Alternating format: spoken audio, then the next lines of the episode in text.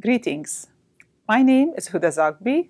I'm professor at Baylor College of Medicine, and I'm an investigator with the Howard Hughes Medical Institute and director of the Jan and Dan Duncan Neurological Research Institute at Texas Children's Hospital. Today, I'd like to share with you a story that comes in three parts.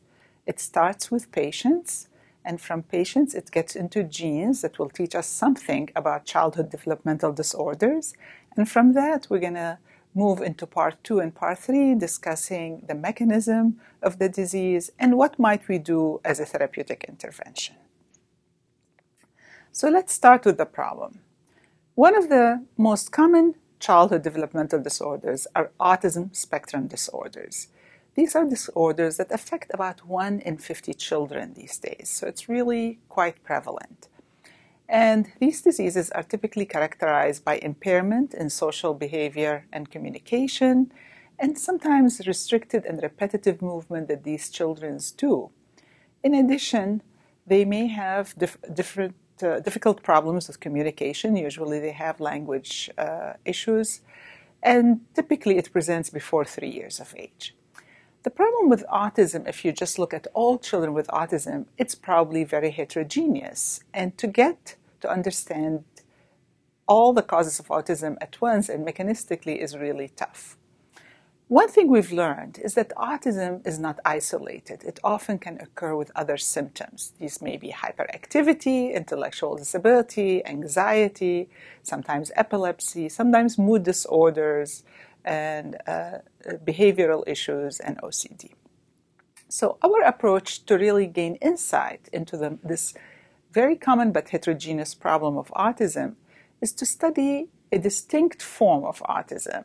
It is what we call syndromic autism. What that means, means all the patients look very similar. What I just shared with you that patient may present with autism, but any one of behavioral and neurological problems. But in syndromic autism, we call it a syndrome where many features consistently happen in the same in the patient with these disorders. So this is what we've decided to do to understand this class of disorders.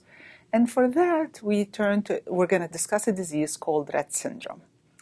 Rett syndrome is named after the pediatrician shown here in this picture, Andreas Rett.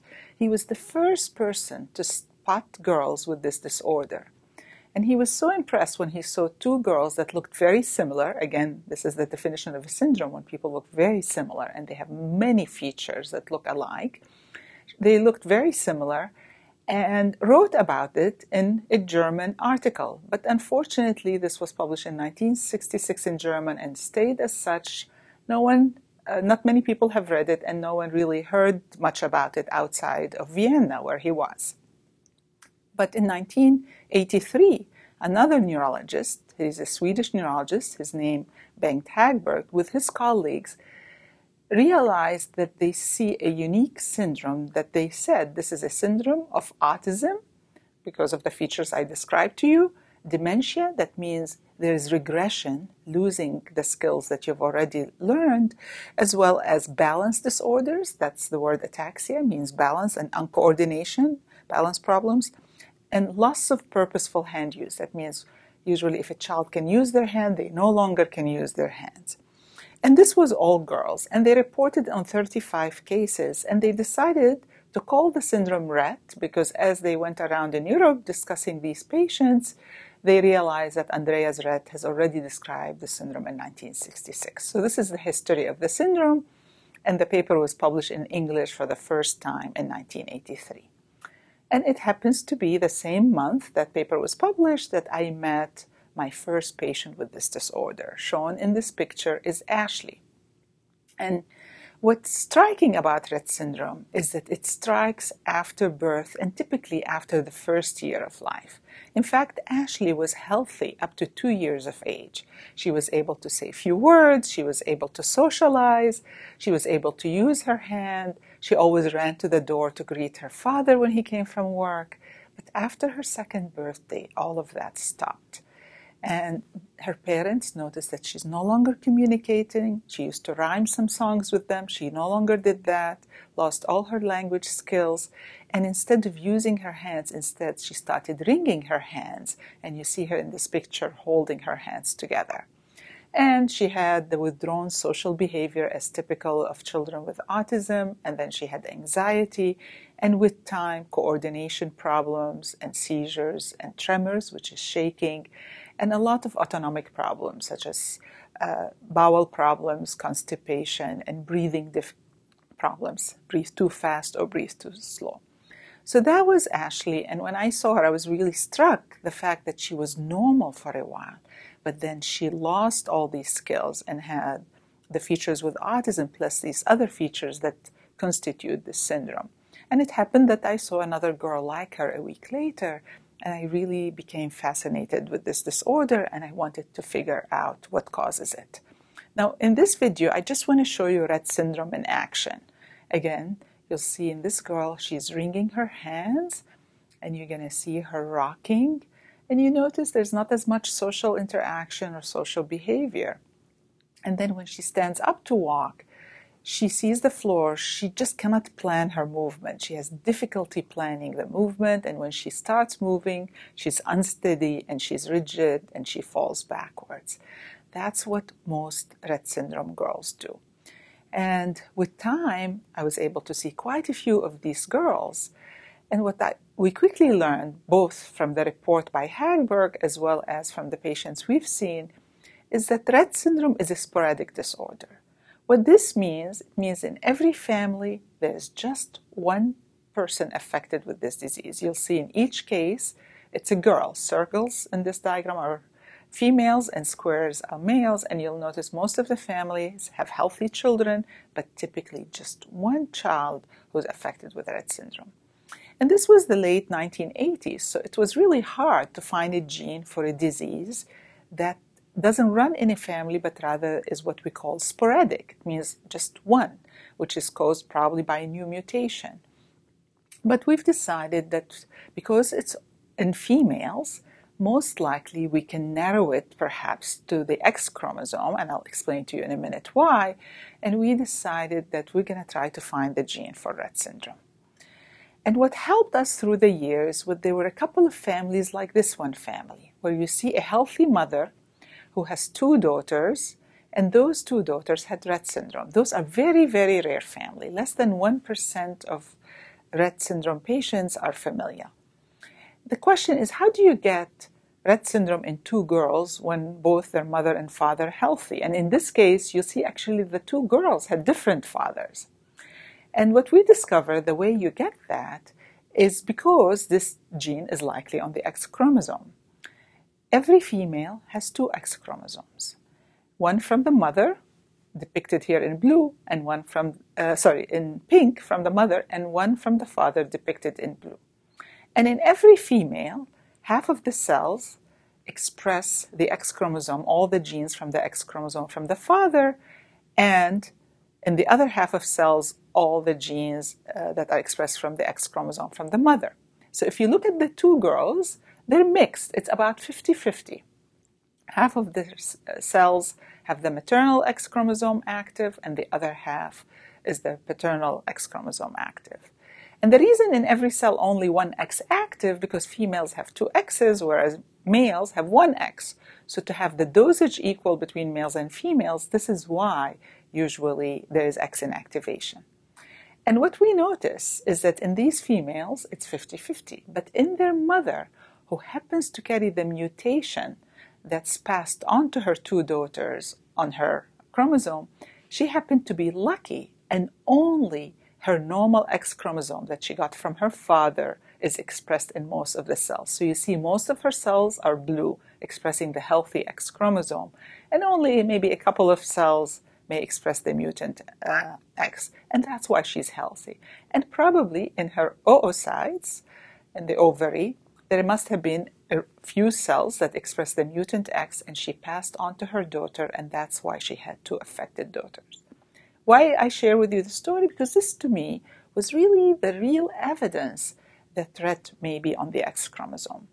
So, having narrowed it on the X chromosome, then we spent about 10 years marching down the X chromosome, checking gene by gene, and narrowing down the areas that we think the gene maps using these very few rare families. In fact, this was a total of four families, until eventually in 1999 we found the Rett syndrome gene. And we found that the gene that causes Rett syndrome is called methyl CpG binding protein 2, or we call it MECP2 for short.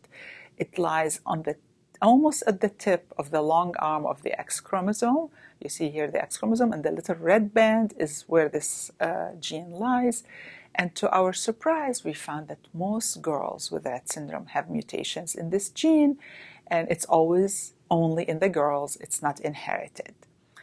So, what does methyl CpG binding protein 2 means? We discovered the gene as the cause of Rett syndrome, but the protein, methyl CpG binding protein 2, was discovered many years before that, not as a, a, protein associated with disease, but really as a protein that bind methylated cytosines.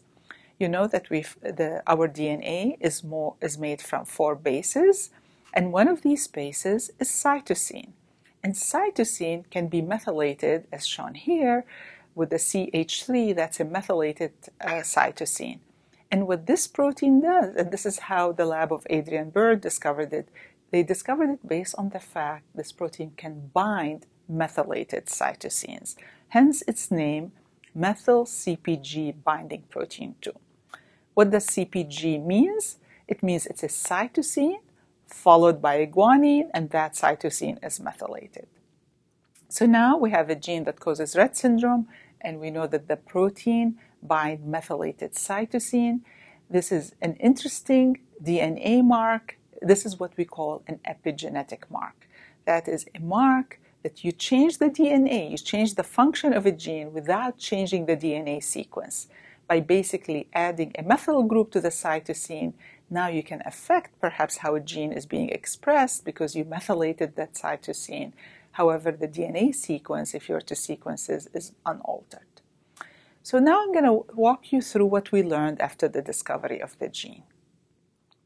The first thing we learned is that Rett syndrome, typically, like I've showed you, have random X inactivation. You'll see on this brain cartoon that about half of the cells have a healthy amount of the gene, so these are the dark filled circles, but the other half lack a functional gene.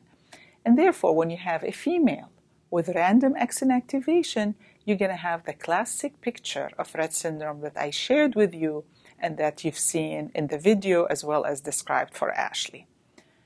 However, what we also learned is that males, although we never really, we didn't see much males with these disorders, once we found the gene, we became uh, aware that there are certain males that have mutation in this gene. Now, if you recall, I mentioned males had a single X chromosome. So, if a male has a single X chromosome and it has a mutation, that means every brain cell is affected. When every brain cell is affected, the disease is far more severe. We, these males will present with what we call encephalopathy, means there's pathology of the whole brain. It's when they're born, they're hypotonic, they can't do much for themselves, and they're really weak. That's when the gene is totally mi- missing. They also have motor problems, seizures, and a lot of breathing difficulties and autonomic problems with their gut. And sadly, these boys that totally lack a functional copy of the gene die prematurely, typically by two years of age. But the beauty of having the gene is now you can really screen every child who may come and have features that look like Rett but not quite classic Rett. And this is what we learned. We learned that there are mutations that are milder. They're not quite as severe at totally eliminating the protein. And we found that some of these mutations that leave a little bit of a functional protein can cause typically learning disabilities.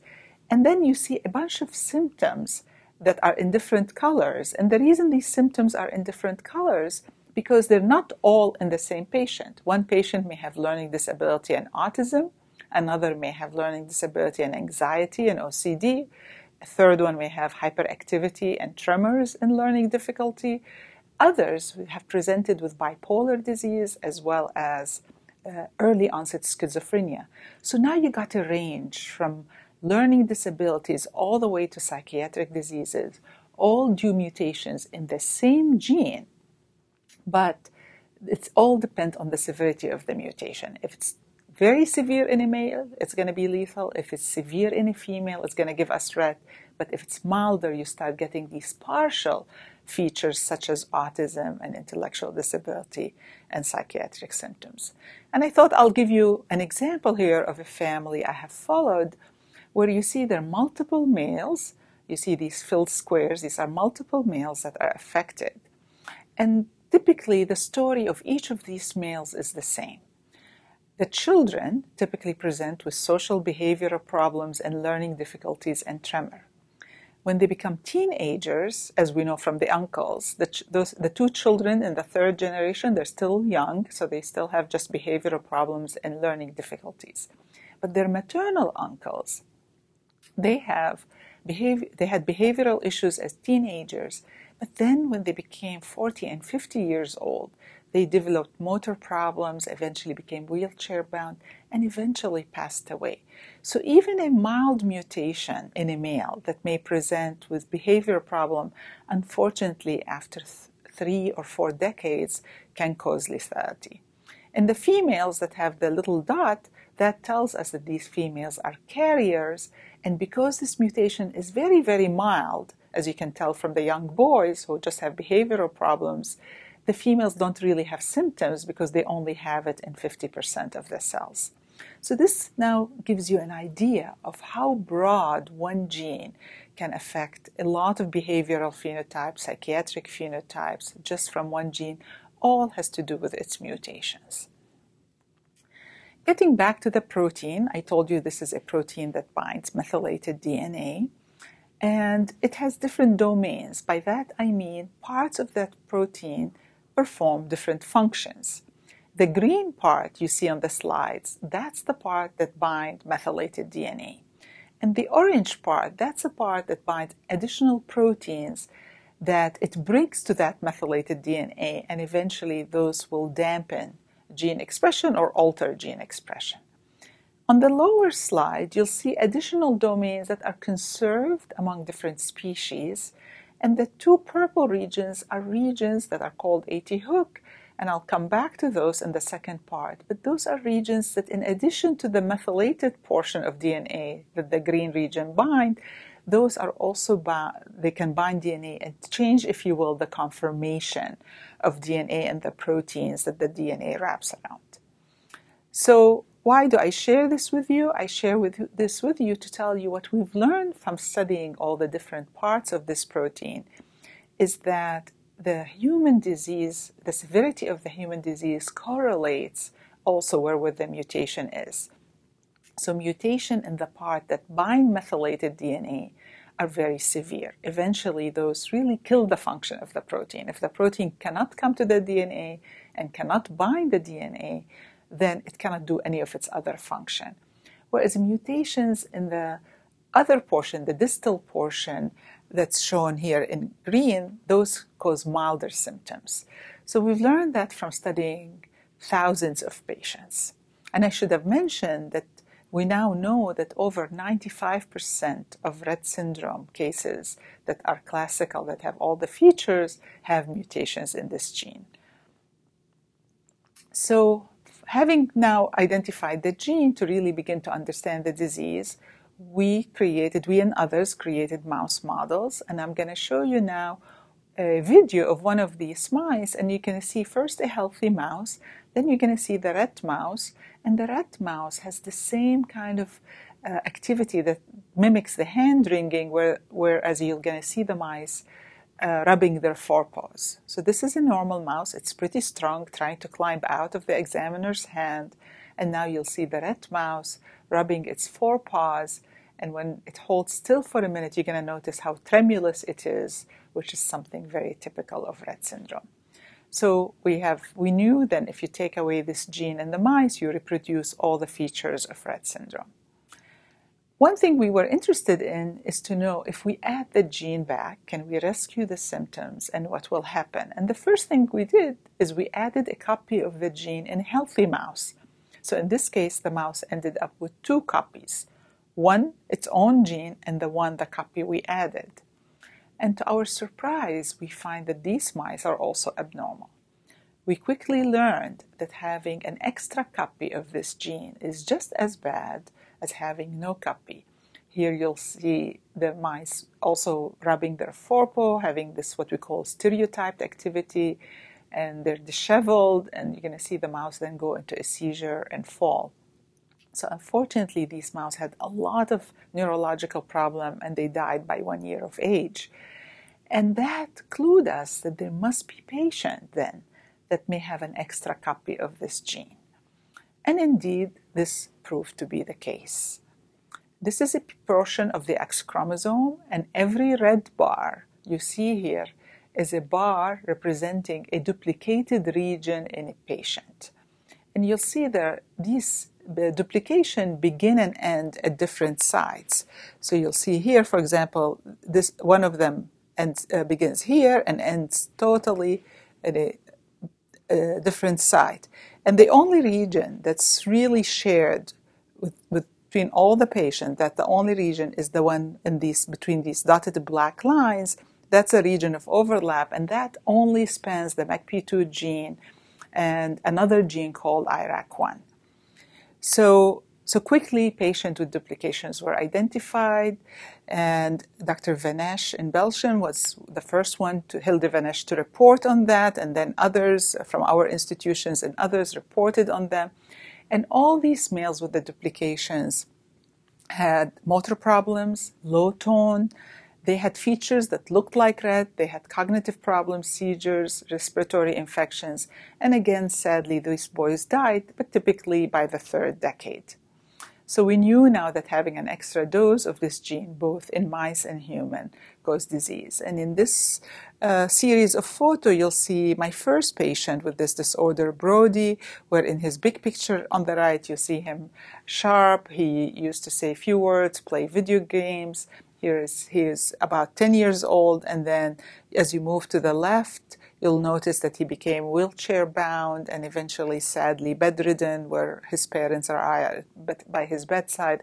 And sadly like all many of these children he died you know uh, before he was 20 he actually died this past year. So it's really a devastating disease.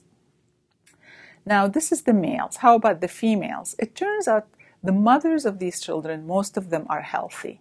They may show some symptoms of anxiety and OCD, but most of them are healthy. And it turns out they're healthy because they have favorable X activation, which means only the X without the duplication is the X that expressed in every cell of theirs.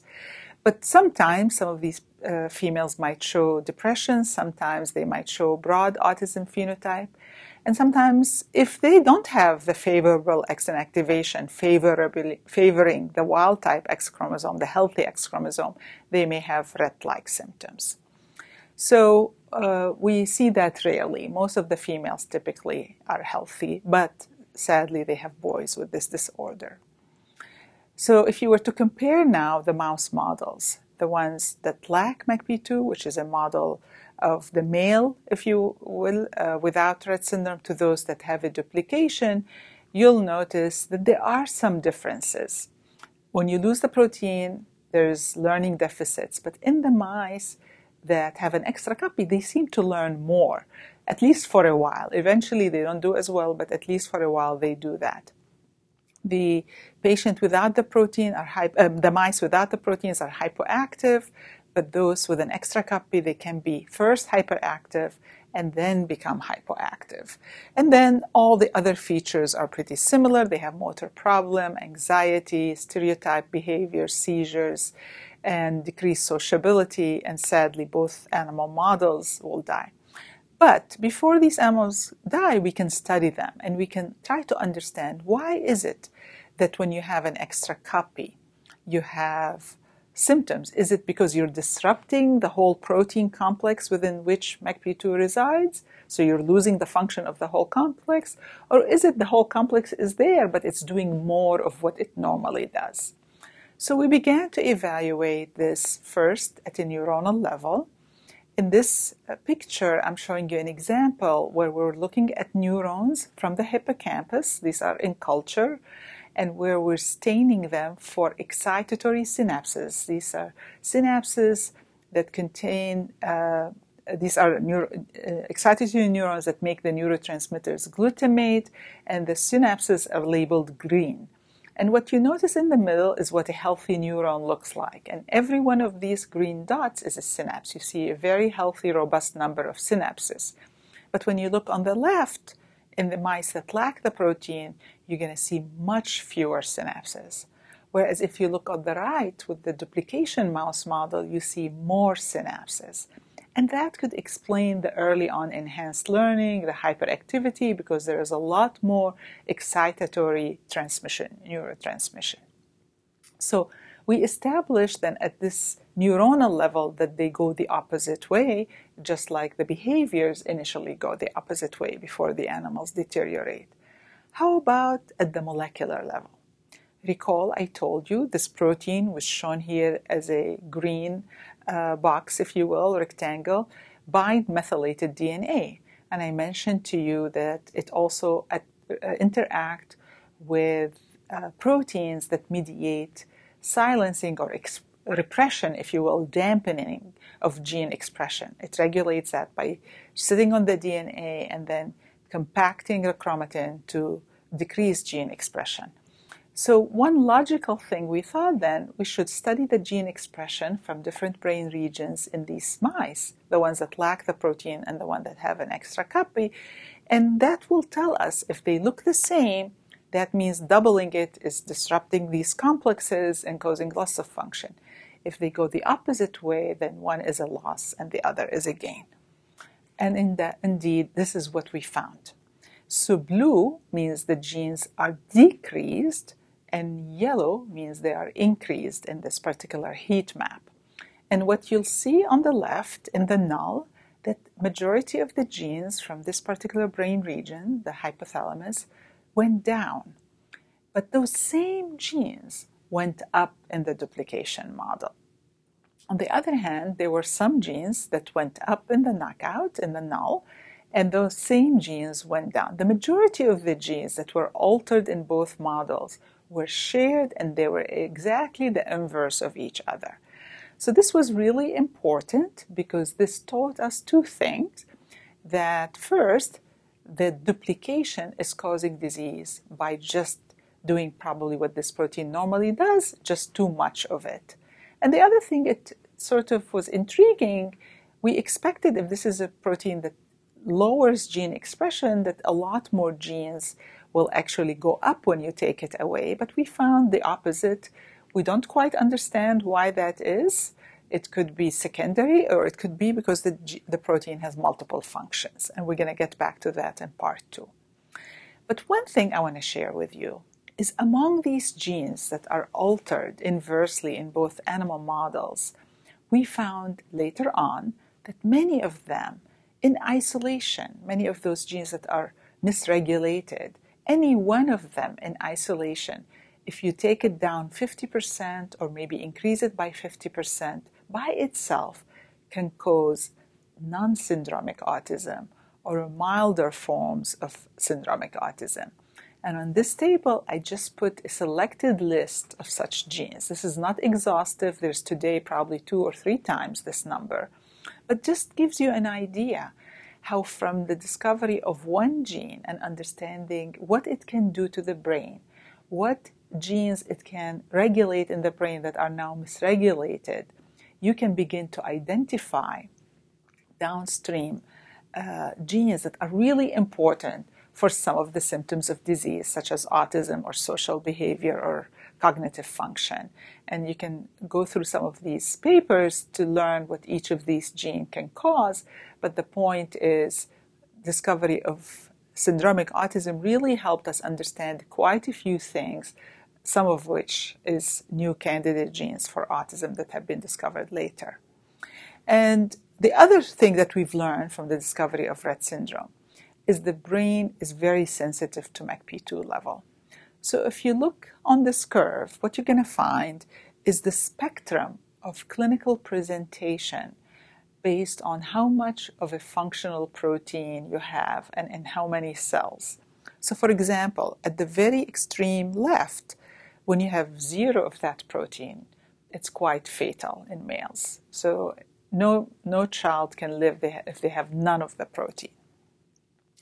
However, if one moves a little bit further, uh, you'll see the females that are heterozygous, they lack the protein in 50% of the cells, but having it in the other 50% is enough to let them have the full blown Rett syndrome.